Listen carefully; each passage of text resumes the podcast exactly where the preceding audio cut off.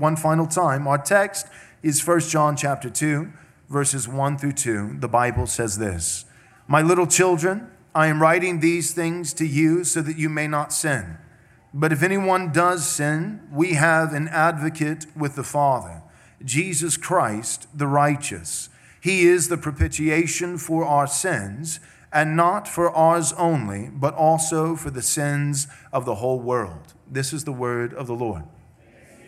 All right, please be seated. If I was to title this sermon, which I kind of did, I called it Limited, or that is particular or definite atonement. Uh, if I was titling it the way that A.D. Robles or Andrew Isker would have titled it, I would have called it Jesus Did Not Die for Everyone. That would be the title of the sermon. And that would be perfectly biblically true and Christ honoring, and it's a fine title. Jesus did not die for everyone. And the reason Jesus didn't die for everyone is because God is just. And it's not to say that some people are not worth dying for, because the true and biblical thing to say is that all people are not worth dying for. No one is worth the blood of Jesus, no one is worth his death. Uh, God is gracious, God is merciful. And so when I speak to the fact that God is just and how that plays into the doctrine of limited or particular atonement, particular redemption, I'm not saying that some people were worth dying for and others were not. And so it would not be just of God to send his son to die for all, but rather he sent him to die for a subset of humanity, some of humanity, the good part of humanity. That's not. It's not what I'm espousing. That's not what the Bible teaches. That would fly in the face of scripture and logic to say that Jesus came to die for the good people. Well, the good people wouldn't need him to die. There are no good people. Jesus came to die for sinners, but not all sinners, because God is just. So, what do I mean by invoking the justice of God? What I mean is this it is unjust of God, who is thrice holy, to exact double penalties for the same infraction. It is unjust, I'll say it again, it is unjust, unrighteous, unfair for God is the judge of the living and the dead, the righteous judge, the judge who shows no partiality, the judge who is fair, always fair, never lenient, but also never harsh. It is unjust for that perfect judge to punish the same crime twice. Hell is the wage for sin. The Bible is clear in the book of Romans that the wages of sin is death. And that is the eternal death. All will die once. Hebrews says it is appointed to man that he should die once, and then comes the judgment. All will die physically at the end of this life, all will die once, but some will die forever. That they will go to the second death, that they will go to hell. And what makes hell so terrible, what makes it an eternal, never ending death, where the worm does not die, and the flame is not quenched. What makes hell an eternal death, a terrible, miserable, eternal death, is not that God is absent. It is not as though hell is so terrible because God is not there. Hell is so terrible because God is there. God is present. King David, underneath the inspiration of the Holy Spirit in writing the Psalms, he says this Where can I go from your presence? That if I was thrown into the depths of the sea, you would be there. And we saw that with Jonah, that God is with him, even in the belly of the fish. And David goes further and says that if I was even not just in the depths of the sea, but thrown into the belly of Sheol, that is death, the grave, you would be there. God is omnipresent. Uh, now we know this from Scripture, but this is also simply logic. God is infinite. His infinite nature is expressed in multiple different facets. He is omnipotent. That means he has infinite knowledge. There is nothing that God does not know. He is omnipotent. That means he is all powerful, infinite power. There is nothing that God cannot do. He is omnibenevolent. That is infinite love, all loving. There is no lack of love in God's part. but he is also omnipresent. There is no place where God is not present, including the depths of hell. What makes hell so terrible is not that God is good and yet God is not there. What makes hell so terrible is that God is just and he is there. God is present in hell in his justice, his righteous, white hot wrath, pouring out his just vengeance on his enemies forever and ever. Amen. Ephesians chapter 1 says that God does all with the elect, with those that He has chosen according to His foreknowledge before the foundations of the world were even laid those that he chose by grace to save, that God does all things for those who are called according to his purposes, those who love him, those who he has saved by grace alone, through faith alone, in Christ alone. He is doing all things for them to the praise of his glorious grace. So, as it pertains to the elect, those who are to inherit salvation, those who will spend eternity in heaven with Christ, for those, God is doing all things for their good, but also for His glory, more particularly to the praise of His glorious grace. Likewise, by necessary inference, certainly by way of implication. The other side of the coin, we could say this God does all things, namely pouring out his just judgment as it pertains to the non elect, his enemies, to the praise of his glorious justice. God does all things for his elect to the praise of his glorious grace, and he does all things, including just judgment for the non elect, to the praise of his glorious justice so that no one can indict God. No one can fault him. No one can say to the Almighty that he was unfair or that he was unjust or that he was fickle or that he was harsh or that he was mean. That he does all things well. That he disperses his grace well. And he pours out his justice well. It would be just of God to punish all the fact that God saves anyone is not a matter of justice, but rather mercy. And because God is just, and because the wages of sin is death, the eternal death, hell, God will not and did not subject his son to pay for sins that would already be paid for by those individuals in hell themselves. The wages of sin is death. That is the eternal death, which is hell. Some people will pay for their sins themselves by spending eternity in hell under God's just judgment. Others have had their sins paid for by Christ at Calvary. But to think, even for a moment, that Jesus died for the world and to interpret, he did, but to interpret that word world to mean each and every individual person who has ever and will ever live, to interpret the word world in a universal fashion is to say that Jesus paid for everyone's sin, but for some, his payment was insufficient. For some, even though the Son of God, God incarnate, bled out and died to satisfy the wrath of God, God the Father looked down on the Son's work on the cross and said, Son, it is not finished. Son, it wasn't good enough. Son, this payment comes up too short. But that is not what occurred. And that is not the voice of the Father. The Son says, It is finished in his death on the cross. And by virtue of his resurrection three days later, the Father, in essence, by raising his Son from the dead, says, It is finished, Son, indeed.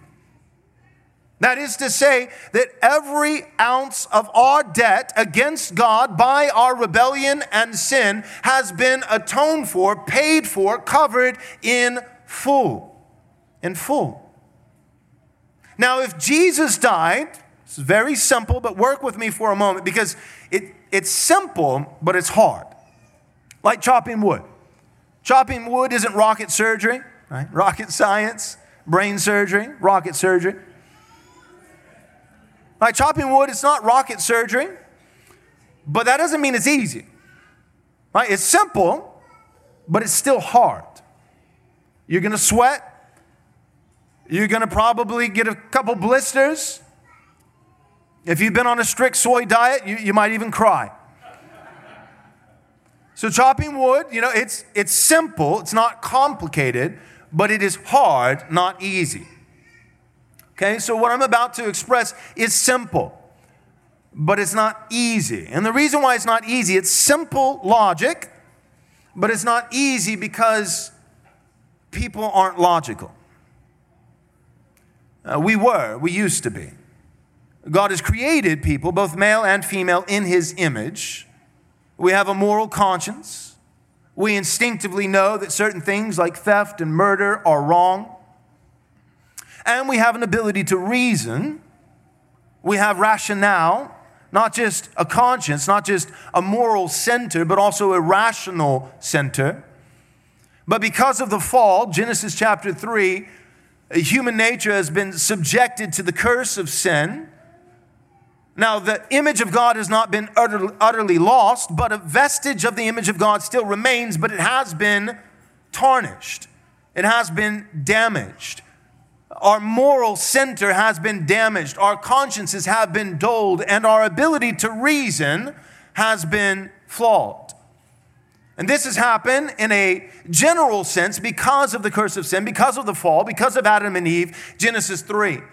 But I believe that people, as a populace, in various places and various times, may have their consciences and also their rationale extra dulled, even more flawed, because of that culture as a whole, their further rebellion against God.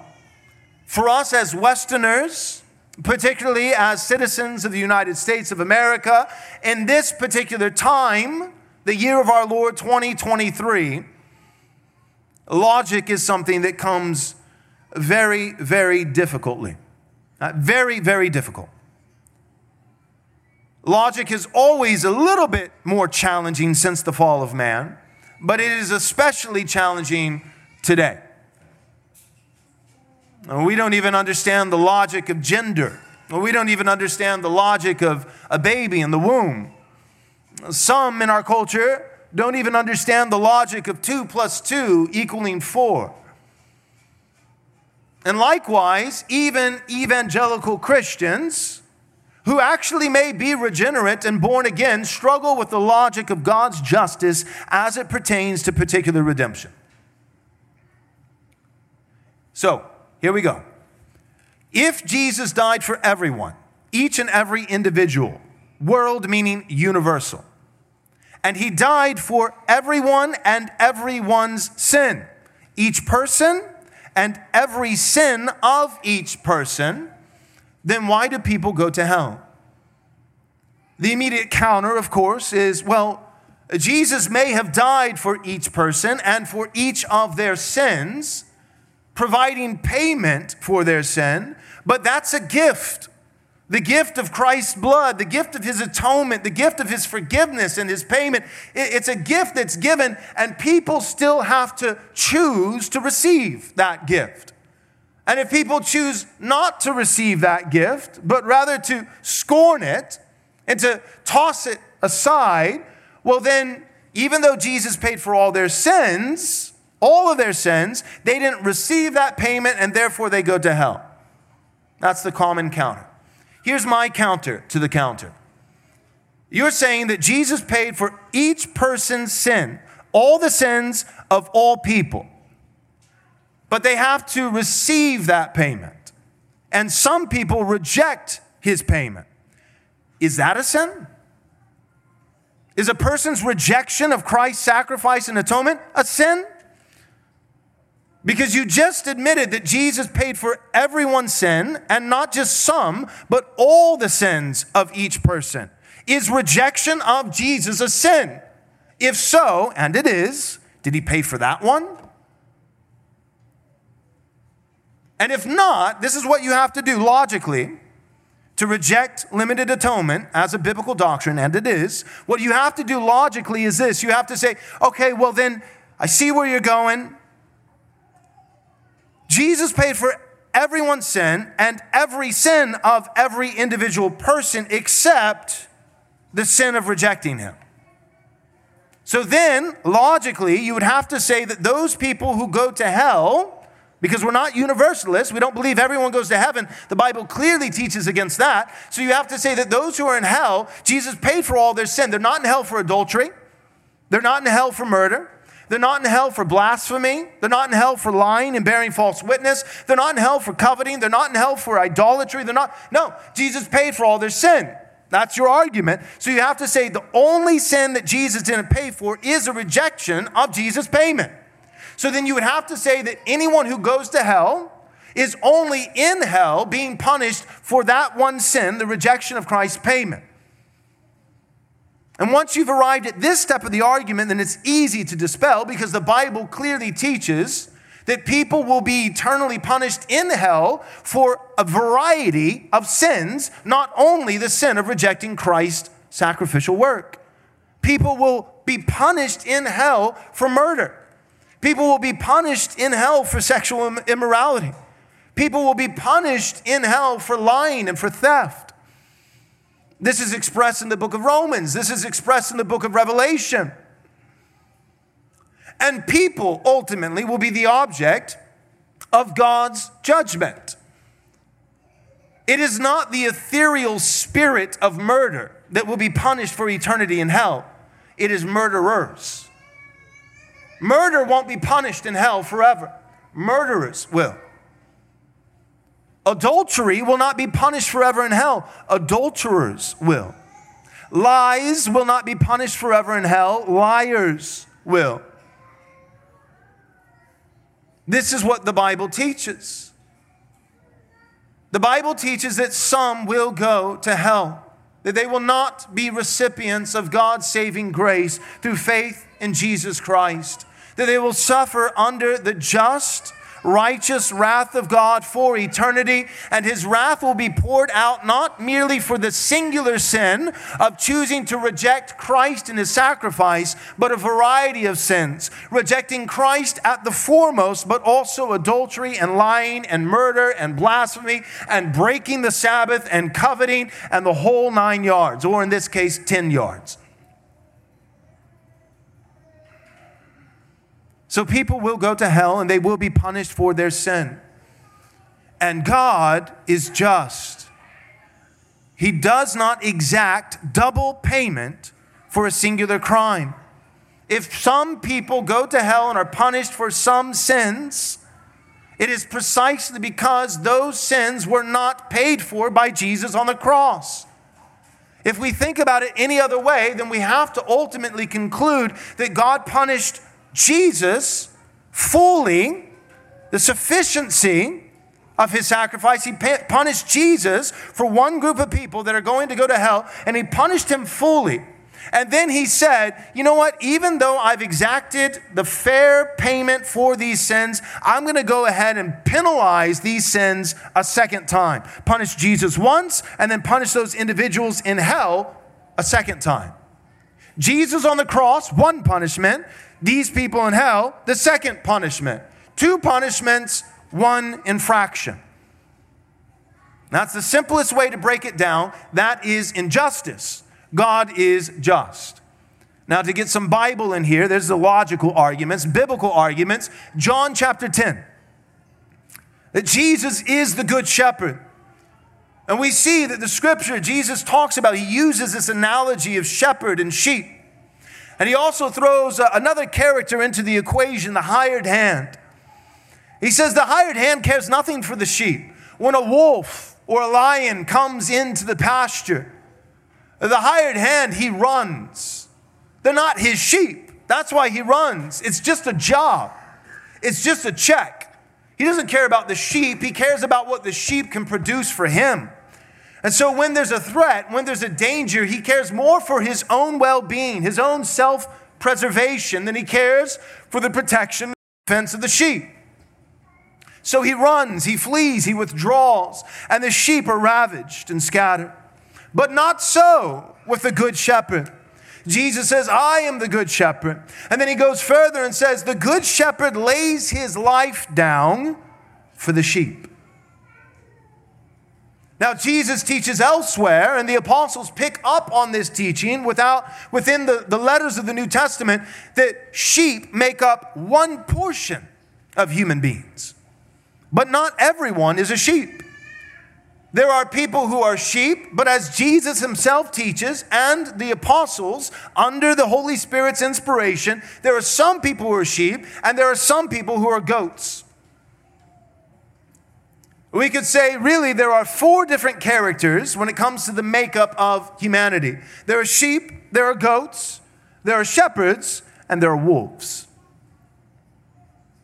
Now, a shepherd if we're speaking about a person, not Christ who is the chief shepherd, that's 1 Peter 5, or the good shepherd, that's John chapter 10, but under shepherds, that is human beings, not Christ himself, but someone like me, someone like Connor, these would be under shepherds, what we call pastors. Shepherds nonetheless, but a shepherd does hold a dual type office. A shepherd is an under shepherd, shepherding the flock under the chief shepherd Christ, but he is also himself a sheep. In a similar fashion, you could say the same thing about the wolves. In a sense, there's a dual office. He is a wolf who preys on the sheep, who devours the sheep, but also is, in a sense, himself a goat. So there are goats, and some of them are wolves. And there are sheep, and some of them are shepherds. Not the chief shepherd, Christ alone, not the good shepherd, Christ alone, but under shepherds, pastors in local churches. So there are goats, some are wolves, and there are sheep, some are shepherds. Jesus says he gives his life for the sheep. Ephesians chapter 5, even as, as the Apostle Paul writes to husbands and wives, he says that husbands should emulate Christ's example, that we should look to the eternal marriage between Christ and his bride, the church, and take our cues. And that a husband should love his wife as Christ loved the church. And how did Christ love the church? Ephesians 5 goes on to say that he loved the church and gave himself up for her. Jesus died for his bride. Jesus did not give himself up unto death for the mass of humanity, but for the church, which is a subset of humanity. Jesus did not, as a good shepherd, lay his life down for the goats or for the wolves, but for the sheep, a subset of humanity. So, both in Scripture, and I could go on, but for the sake of time, it'd be nice if I looked down at my notes at least once. Both in Scripture and in logic, we must, not just we may, not just that we can make this, we must logically and biblically make the argument of limited atonement. The last thing that I'll say here is just this everyone limits the atonement. The Arminian limits the atonement. The provisionists, which isn't really a thing, but they limit the atonement. Every, what I'm saying is, every soteriological framework limits the atonement. Uh, the question is simply how.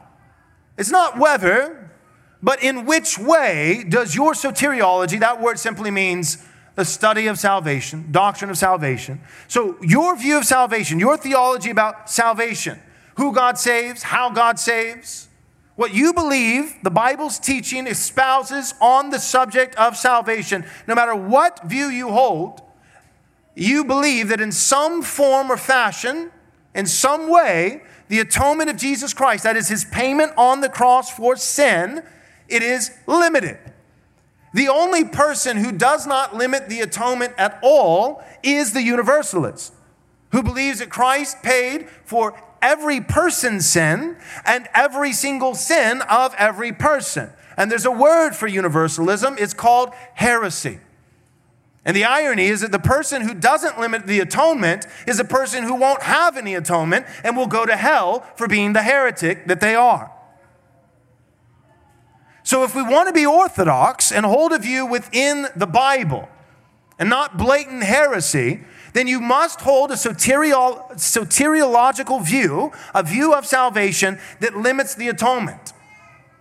So at this point, you're not saying, hey, what I believe the Bible teaches about how God saves, who God saves, I have a choice between if I want to view God's salvation as being limited or unlimited. No. You don't have that choice. The unlimited, that just makes you a heretic. So your choice is not, do I want to think that God's salvation is limited or not limited? No. You, your choice is between, do I want to think that God limits his salvation in this way or that God limits his salvation in another way? Because either way, if it's true, if it's biblical, if it's orthodox, it's going to be limited in some form or fashion. And the simplest way that I can explain it is like this the Reformed view of soteriology that holds to particular redemption or limited atonement. We believe that Christ's atonement is limited in terms of its scope, how many people are covered by his blood. The who, the who is the limiting factor. The Arminian, and in a different way, but pretty much the same thing, the provisionist, believes that Christ's atonement is limited not in its width or its breadth, its scope, how many people it covers. They believe it covers everyone. But they believe that it's limited not in its scope, but in its depth. How much sin is covered. See, we believe in particular redemption, limited atonement, that Christ died for some and I think that we can say, as the scripture does in fact explicitly say, Christ died for many. More than just some, many.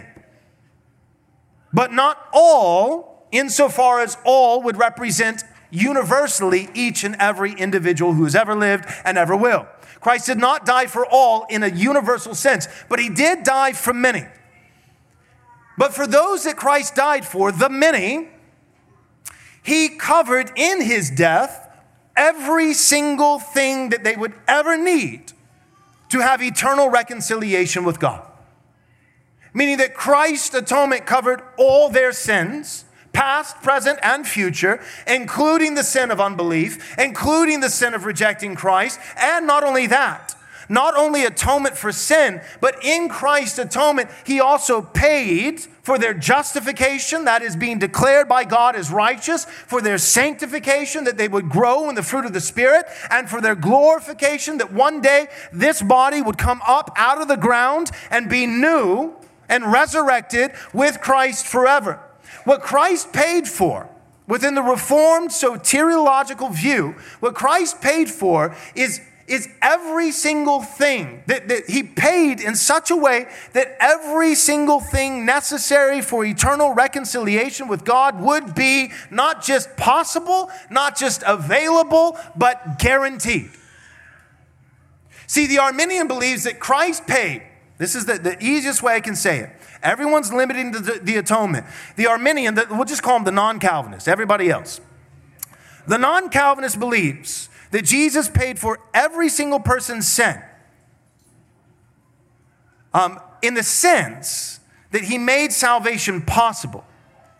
Uh, the non Calvinist believes that Jesus, through his work at Calvary, that Jesus paid to make salvation possible for all.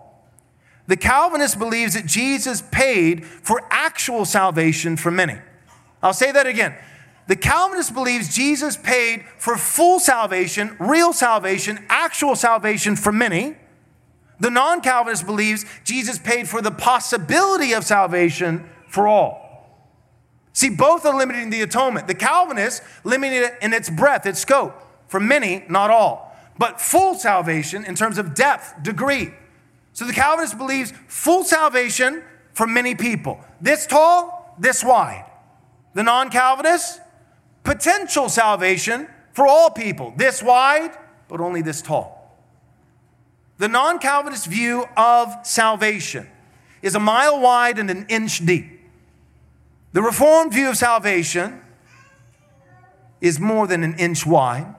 Let's say it's about half a mile wide, and I'd like to see a little, uh, think it's a little bit more. I'm postmillennial, and I do believe that the majority of humanity, in real terms and numbers, will be saved by the end. Here's the caveat. If you're like, what, what in the world are you talking about? How many people believe in Jesus? You know that most people are not saved. That's right, but we're not done yet.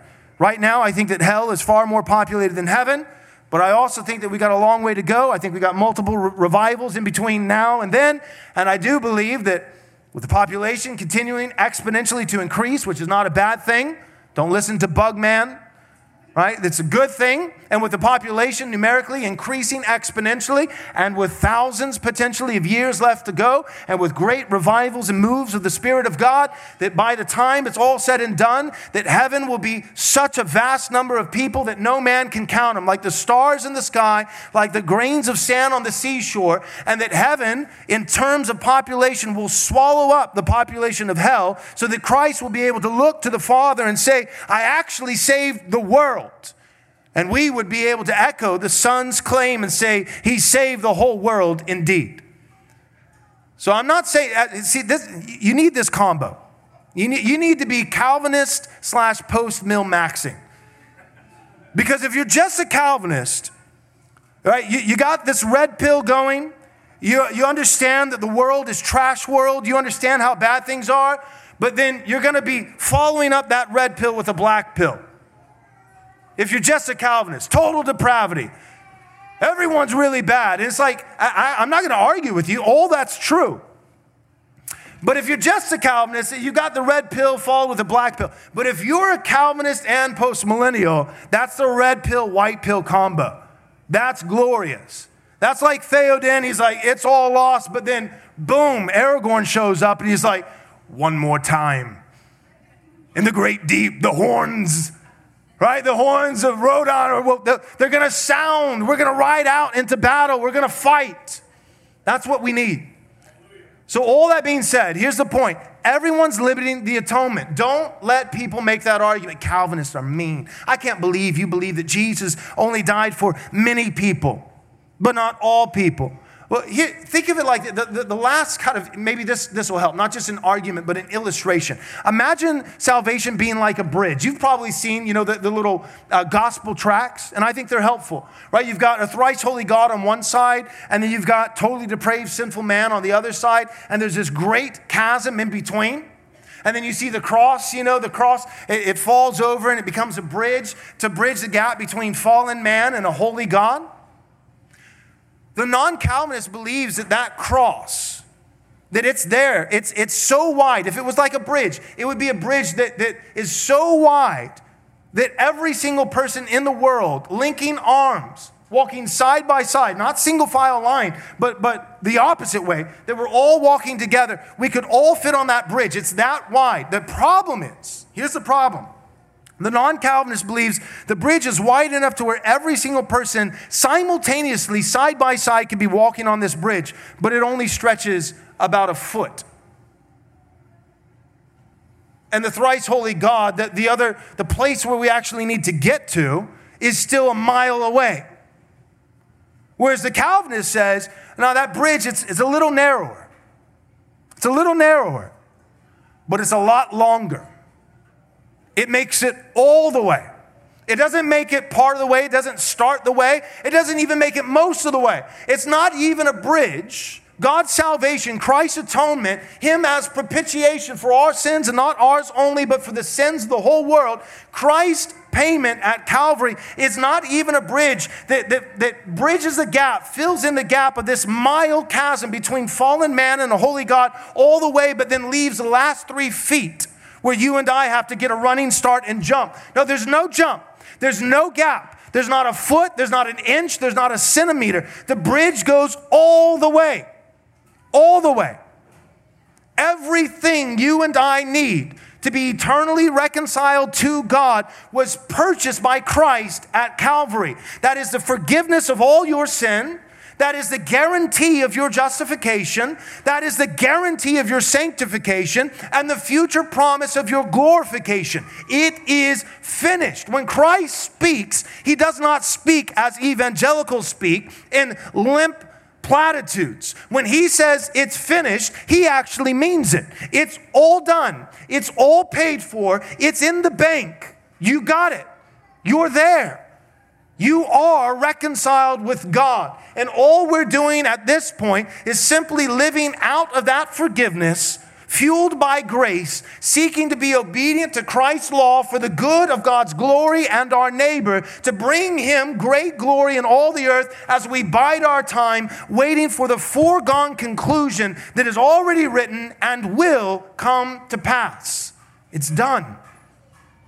But the non Calvinist, who does limit the, the atonement not in its scope, how many people, the who, but in its depth, its degree, its potency, that Christ purchased only not salvation for many, but only the potential, the possibility of salvation for all. Here's the problem that bridge doesn't go all the way to God.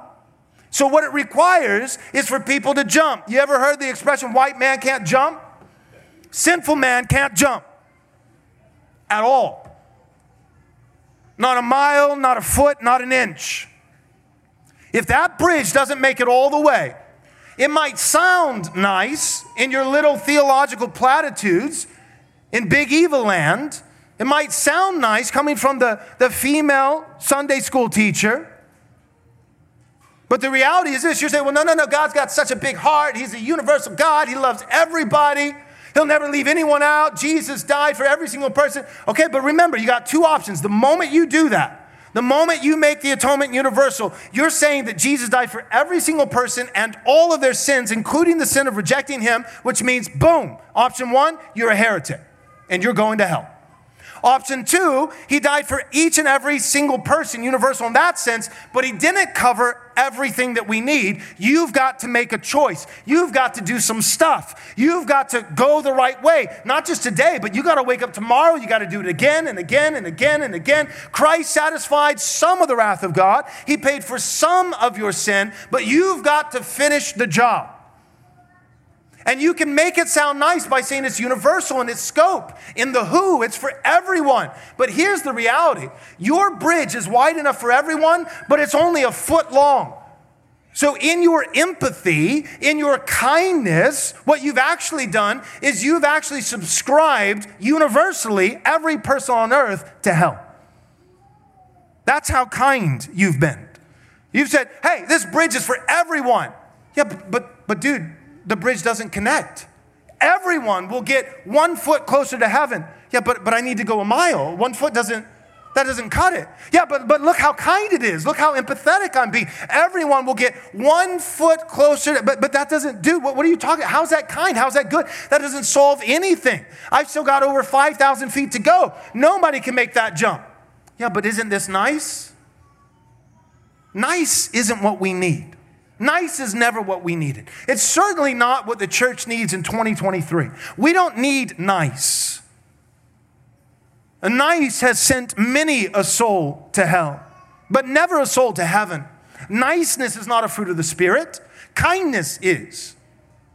And whenever your kindness supersedes the kindness of God, you can be sure you have left the realm of kindness and entered into some other kind of realm. You could call it niceness, but it's not kindness. And you should admit that niceness in this context simply serves as a euphemism for cruelty.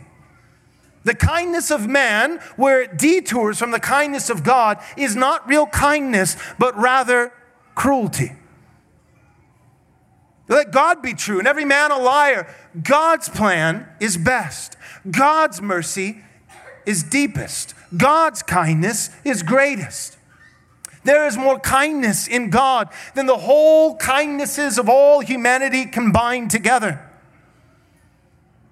Christ didn't just pay for the possibility for us to be saved, uh, He guaranteed the salvation for all His sheep not all people, some are goats, some are wolves, but for all his sheep, he didn't pay for the possibility of the salvation of the sheep. He guaranteed the salvation of the sheep. He guaranteed the salvation of the church.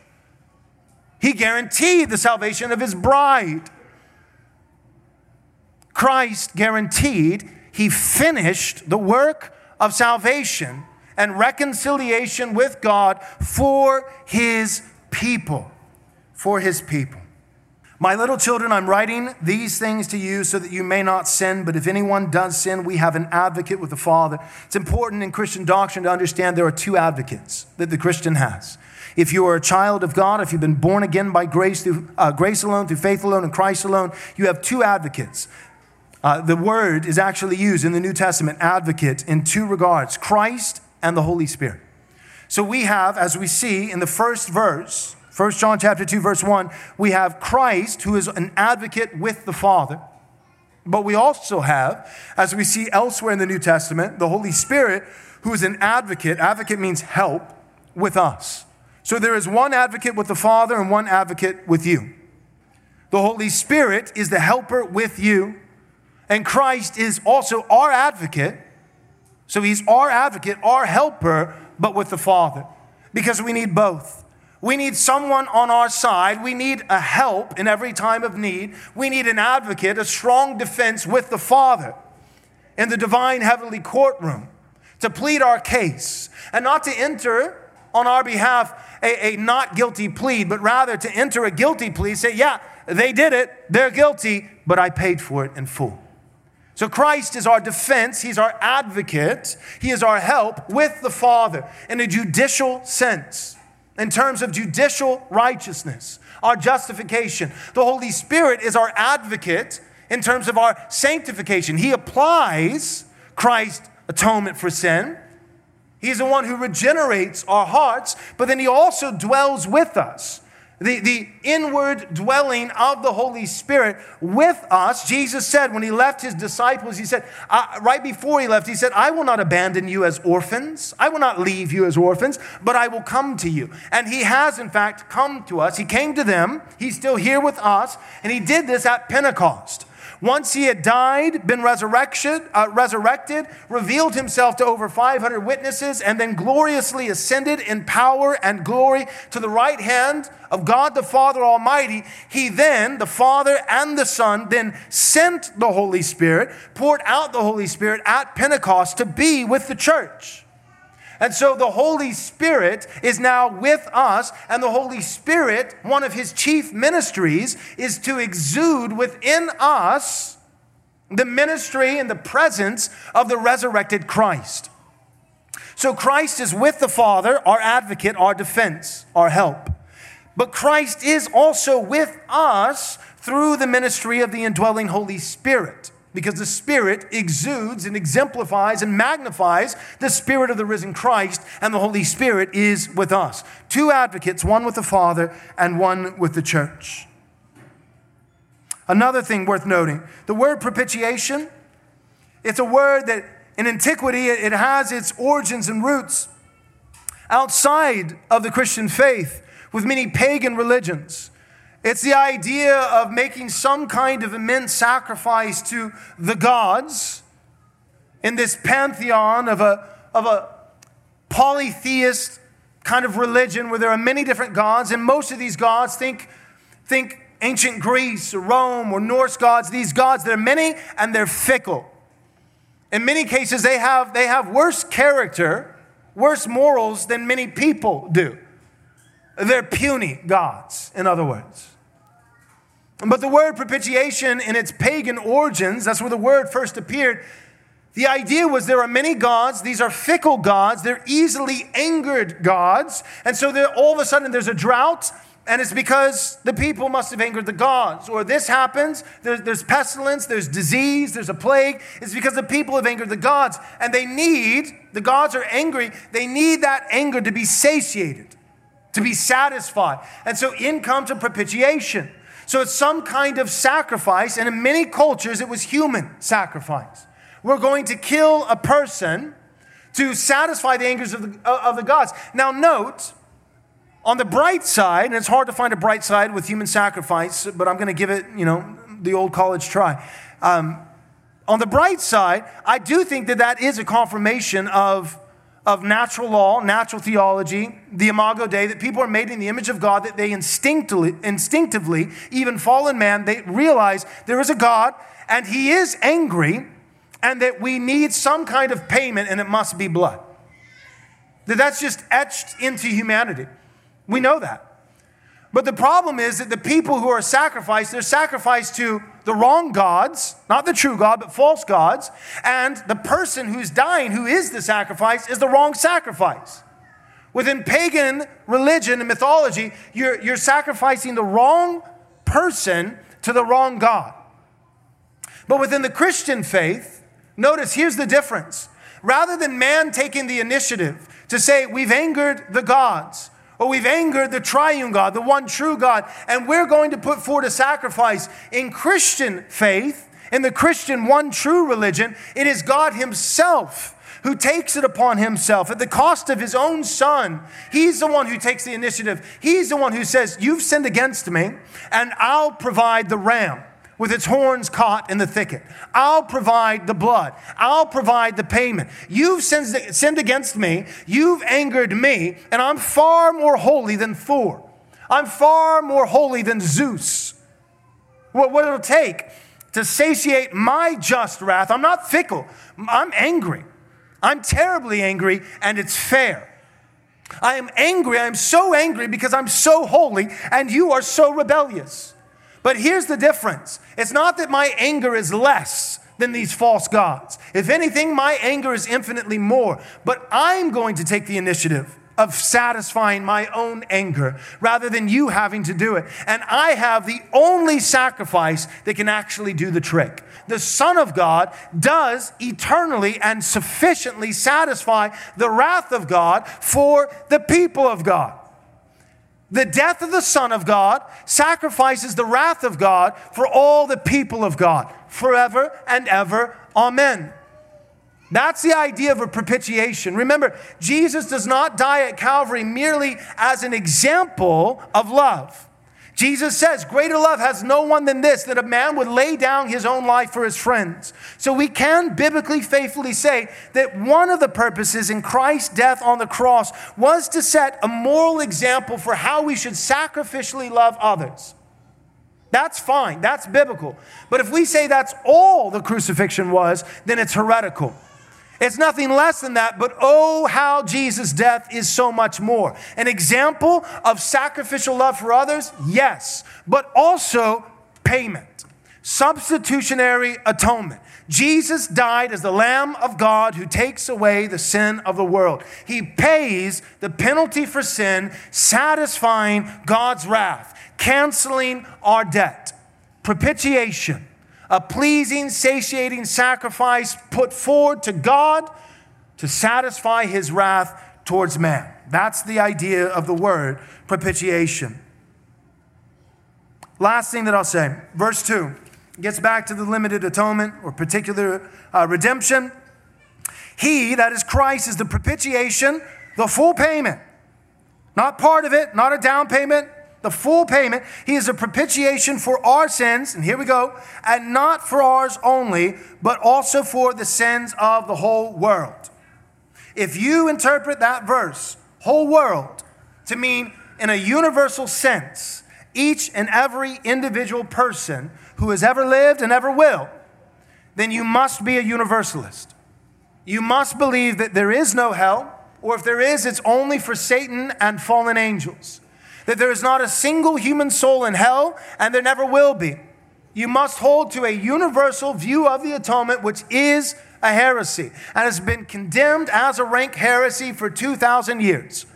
So you either need to step out of the entire Christian faith and all of church history and every single verse in the Bible. You have to abandon the scripture, abandon 2,000 years of church history, and thoroughly and conclusively abandon Christian orthodoxy to say that Jesus dying for not our sins only, but for the sins of the whole world. World means universal, each and every person. You have to uh, embrace universalism and be a heretic, or or you can just properly define that phrase, whole world, in that context. John uses the word world in four different ways. I don't have time to cover it. I've covered this a little bit in the past. Before this morning, landing the plane now, the way in which he's using world in this context is global, not universal. When he says he is a propitiation for our sins, but not our sins only, but the sins of the whole world, he's speaking as a Jew. He's saying to fellow Jews to Israelites, according to the flesh, that Jesus is not just the payment, the satisfying payment put forward by God Himself to satisfy God's holy wrath towards uh, the Jews' sin, towards elect Christians among Israel, according to the flesh, not our sins only, but the sins of the whole world. He's not saying world in a universal sense. He's not saying each and every individual person. He's saying every tribe, tongue, and nation. That's what he's saying. And we see this concept confirmed in verses like Revelation chapter 5, verse 9. 9. They then sang a new song, saying, Worthy are you to take the scroll and open its seals, for you were slain, and by your blood you ransomed people for God from every tribe and language and people and nation. The word there that I want to draw your attention to is from. From every tribe and language and people and nation. Jesus is not saving each and every individual person universal. No, he is saving from every tribe and language and people and nation global. That's the sense of the term. All right. What does this mean for us? I guess the last thing that maybe I could address practically application. None of this, well, I was going to say none of this has any bearing, but that's not true. It has great bearing, but in a positive direction, not a negative one. The final counter that people will make against the doctrines of grace, and there are more, but people say this well, if God has chosen who he's going to elect, who he's going to save, and limited atonement, Jesus died for some or many, but not all, and this, that, and the other, then, you know, what's the point of evangelism? What's the point of even praying? Right? What's the, if God's already made up his mind that he's determined in his sovereign will and the counsels of eternity before the foundations the world were laid, God has determined everything that will take place. He has ordained the, the, the end all the way from the beginning. Then why pray? Let me start with, start with prayer and, and then I'll land on evangelism. Prayer. Here's the problem your thought, your picture of prayer is fundamentally flawed if you think that God ordaining all things would zap all incentive to pray. What you've just confessed in a subtle, kind of indirect way, subconsciously, if, if you think that God being sovereign over all things and determining all that shall come to pass, um, means renders prayer irrelevant to where there's no purpose in prayer now, what you've just admitted is this. You've just admitted that your view of prayer is a, a think tank session with the God of the universe that you sit him down and instruct him with your great ideas and what he should do. So you need to repent. You're arrogant. That's what I'm saying. You're arrogant. If you think the point of prayer is to, to either and, and, it can only really be one of two things. It's, it's either to inform God because he's lacking in his wisdom.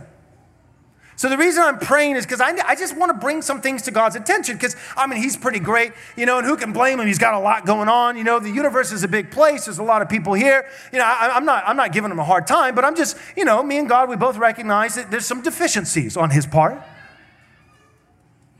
You know, I mean, he's keeping track of billions of people, and there's a few that maybe you know, flew under the radar. And so I need to sit down with God, have, have a little team meeting, you know, once a day or once a week, and bring some things to his attention that he might have passed over, he might have missed.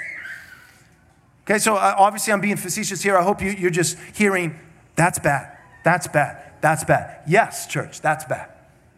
Okay? The other option would be well, no, it's not that he's lacking in wisdom. His omniscience is there, he knows everything. He's lacking in the strength department. It's not what he knows, it's what he can do. It's his ability. So it's not his omniscience that's lacking, it's his omnipotence that's lacking. And so the reason why we all pray is not to bring th- not to inform God, he already knows everything. It's not to bring things to his attention in terms of his knowledge, but the reason why we need to pray is although God already knows all that he's going to do, he can't carry it out. Right? God is like Santa. And and we all know uh, that, that singing uh, Christmas songs loud for all to hear is how we raise Christmas cheer. Right? So, so God knows everything that He's going to do. He's, he's omniscient. He's just not omnipotent. And so I'm not informing God. That would be super arrogant, Pastor. I know I never have that view of prayer. But what I'm doing is we're all getting together, and when we pray, our, our prayer is like, like gasoline into God's uh, His strength ability tank. You know what I mean? And we're just trying to have, you know, fill up Santa's sleigh a little bit because it, the reindeer can't do all the work, you know? So we got to get it off the ground by prayer. And if we pray enough, then God, who already knows what He will do, then He'll actually be able to do it.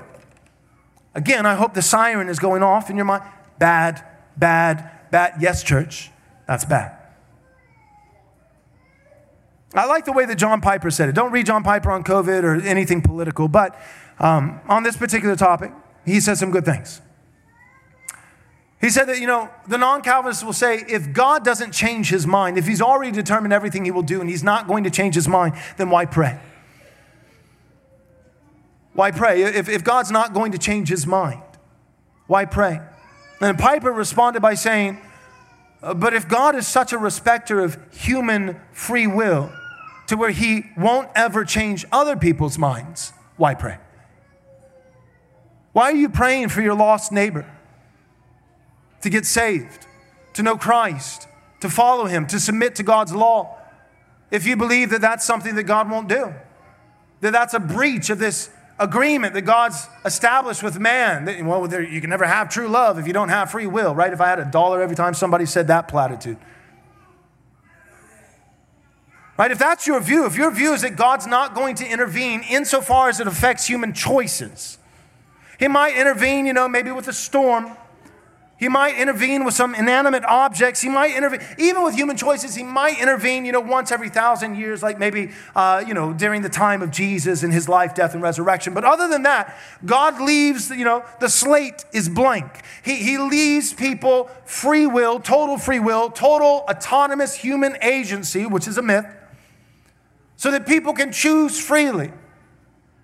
And he doesn't want to interrupt that. Well, then why are you praying? Why are you praying for your wife? God's not going to interrupt that. She's going to do what she's going to do. Why are you praying for your lost neighbor? Why are you praying for your kids? God doesn't answer those prayers. Because God cares more about being freely loved, however you've defined that in a postmodern, you know, weird Western way. God cares more about being freely loved than he actually cares about intervening in the people that you love in a positive way. God cares more about being freely loved by people than loving people. I love my children. You know how much I love them? I love them enough to not always give them a choice. And for the record, because the, the, leftists are fine with me, but, but the Christians are the ones who will lose their minds, you know, on social media. My children are five, four, two, and one years old. Okay, so like last time I brought up my children as an illustration, people were like, oh my God, I bet he's got a 17 year old child. And he's like, no, they're little, okay? So my children, they're little bitty. And there are certain things that I don't let my children choose. If one of my children, if I said don't play in the street, and I, and I, let, I, I laid out the command, don't play in the street. And they're playing in the front yard, which they, they wouldn't do unless we were there, their mother and I, watching. But let's just say they're in the front yard. I'm watching them through the window and the ball rolls into the street, and there's an 18 wheeler coming down, you know, 45 miles per hour. The child is disregarding my command, disregarding uh, the law that I've laid before them. And, and one of my girls is running full speed into the street. And I've got enough time, I, I am physically capable to burst through the front door, run and snatch them and grab them before they get hit by that truck. In that moment, let me tell you what I won't do. I'm not going to sit by, watch it through the window, and say, but I just respect their choice. You know? Said, No good father ever. You think you're more compassionate than God. You think you're loving. You're not. You're cruel. You're cruel. You are mean spirited. You are sinister. You're not nice. You are not a nice person. You are not kind. You are not loving. You are not gracious, you are not merciful. If you have that view, if you think a father not overriding the choice of his son or daughter to spare their life, uh, I have no words for you. No, good fathers, they intervene, even overriding the choice of their children when it comes to saving their life. And that's exactly what God does for all of his children. And the reason why some go to hell is because they are not his children. And according to John chapter 8, in the words of Christ himself, those individuals, their father, is not God, but the devil. Let's pray. Lord, thank you for your word. Bless it to our hearts and minds. Help us to believe it. Help us to repent of our arrogance and our pride, that we would stop fancying ourselves to be better than you, but that we would recognize that true mercy, true grace, true love for you and others comes by humble submission to your word and your word alone. We pray these things for Christ's sake. In his name, amen.